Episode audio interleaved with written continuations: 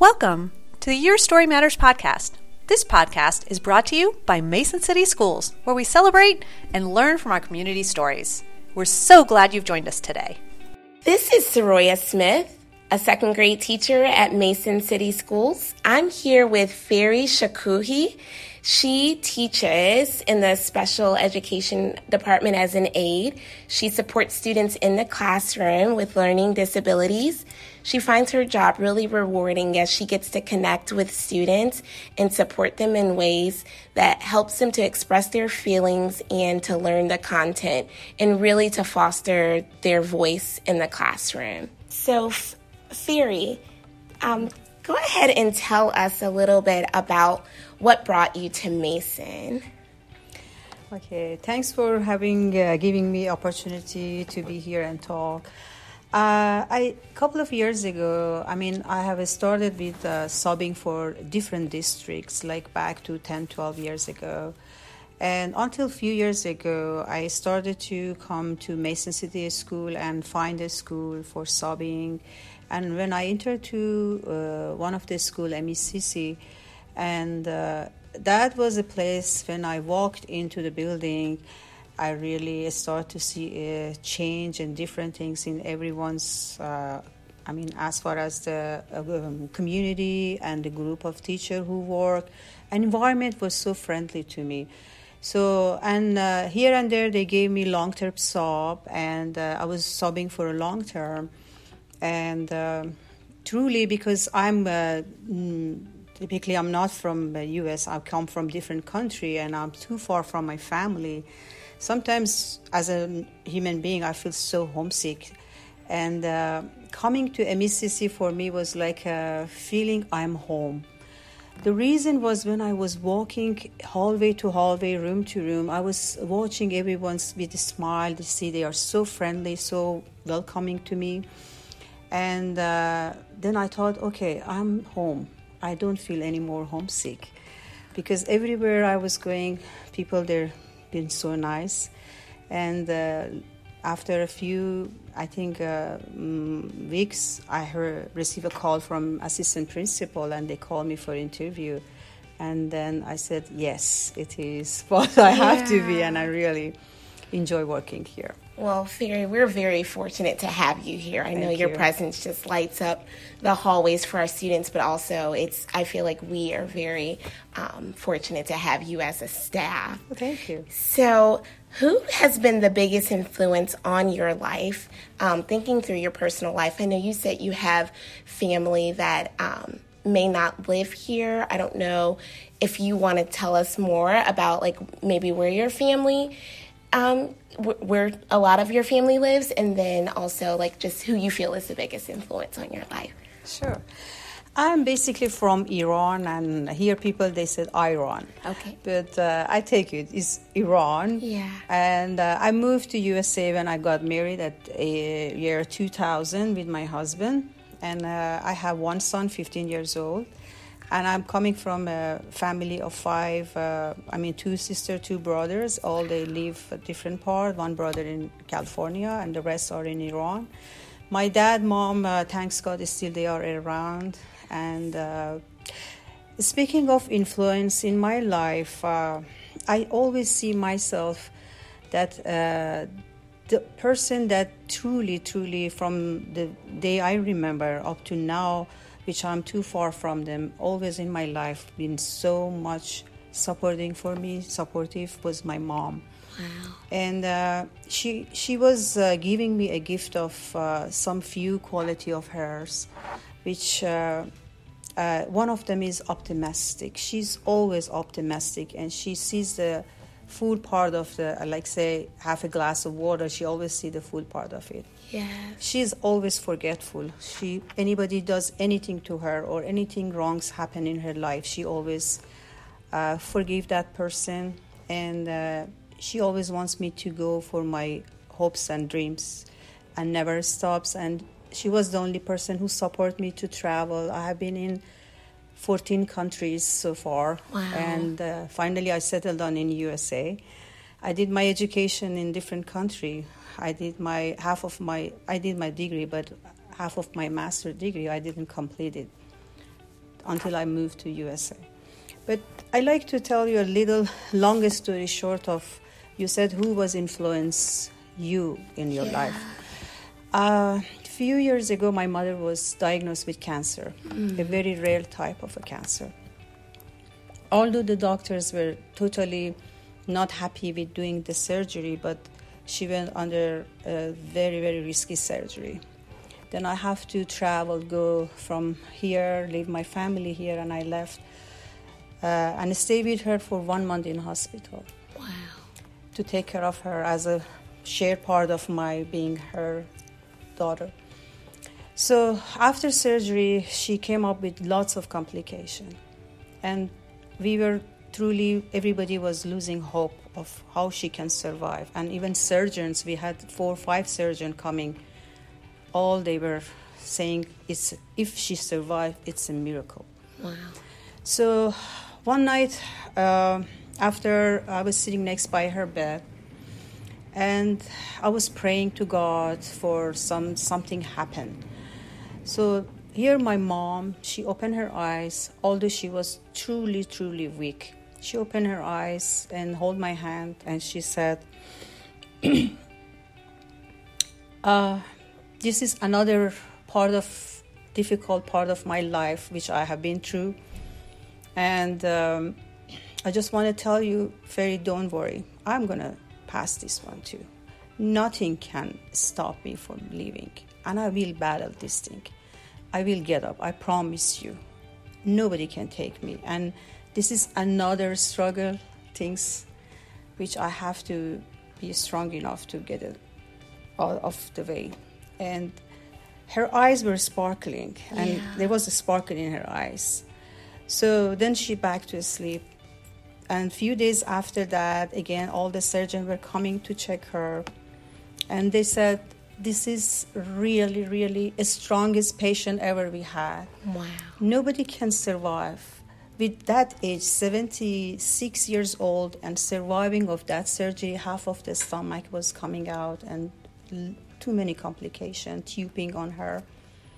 She survived, and she said, until you don't want to do anything, you can do. Even if your life is in your hand, you can still hang on to that.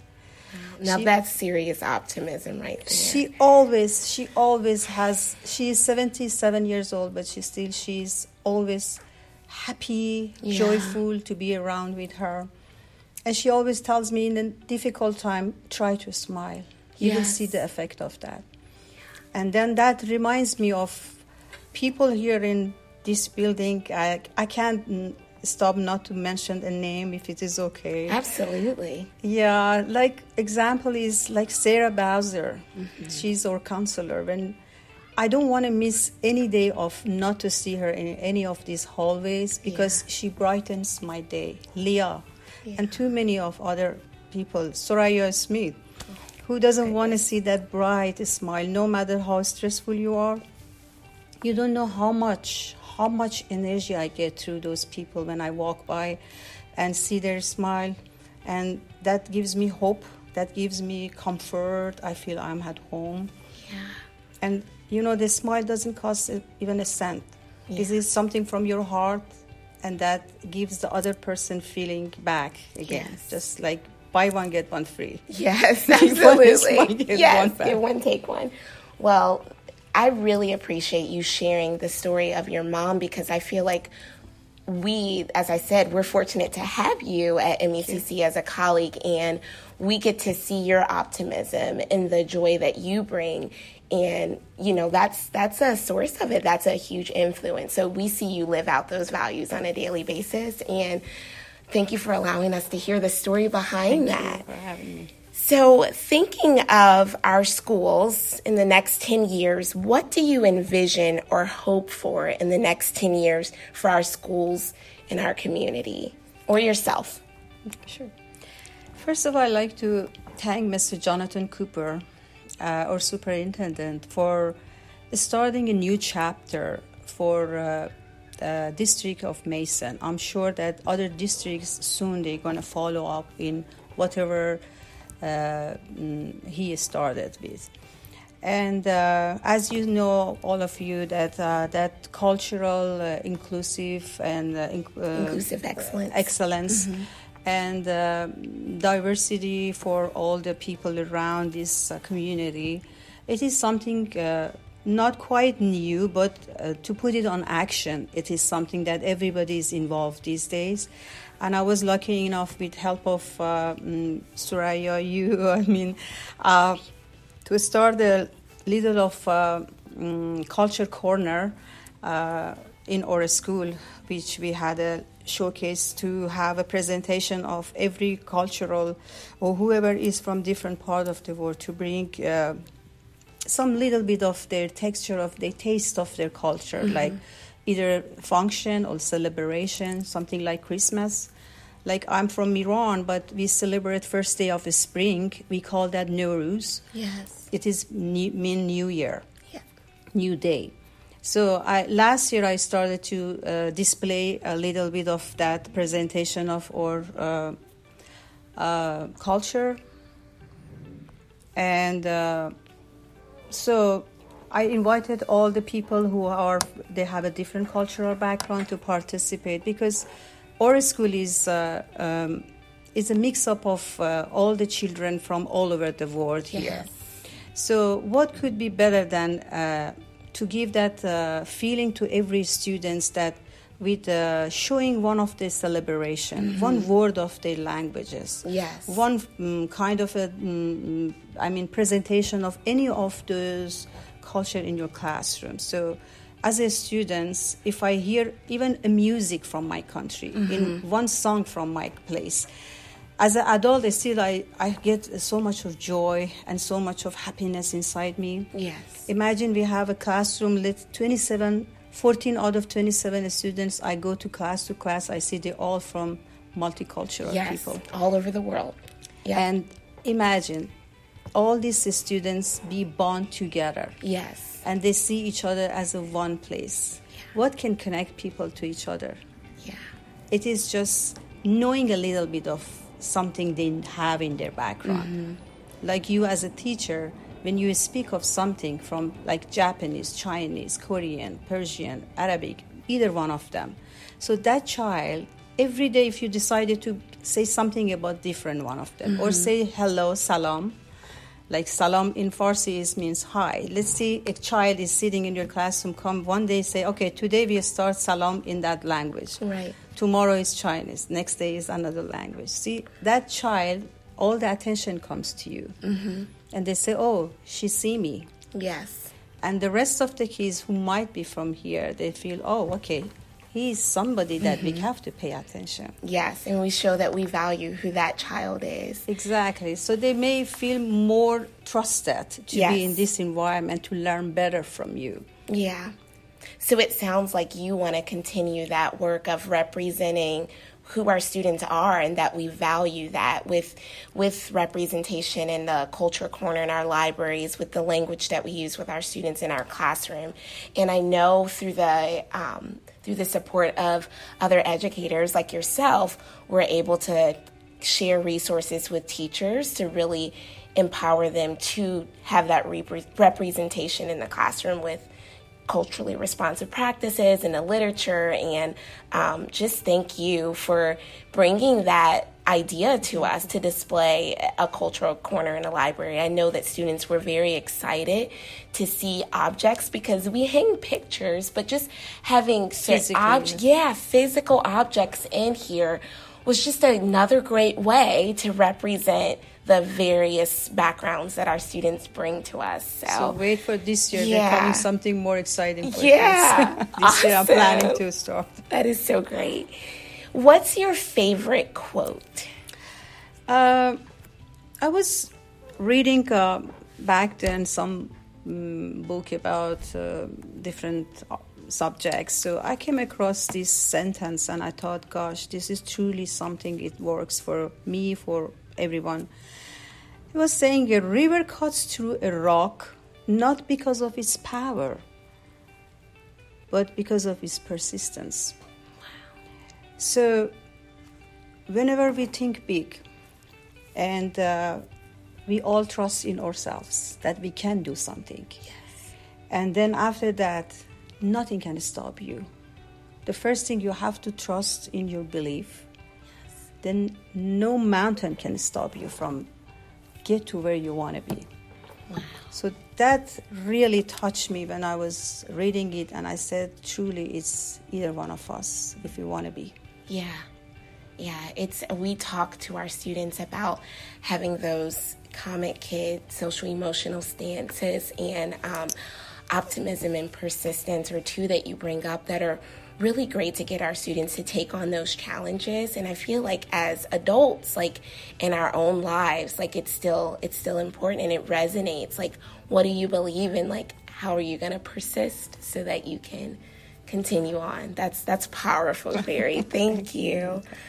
What would you say to encourage other parents that may be um, kind of wrestling with the um, kind of this, what you face as a parent if your child doesn't necessarily have um, like a like a typical school? I don't I don't even want to use the word typical, but maybe they don't have as many difficulties with their learning.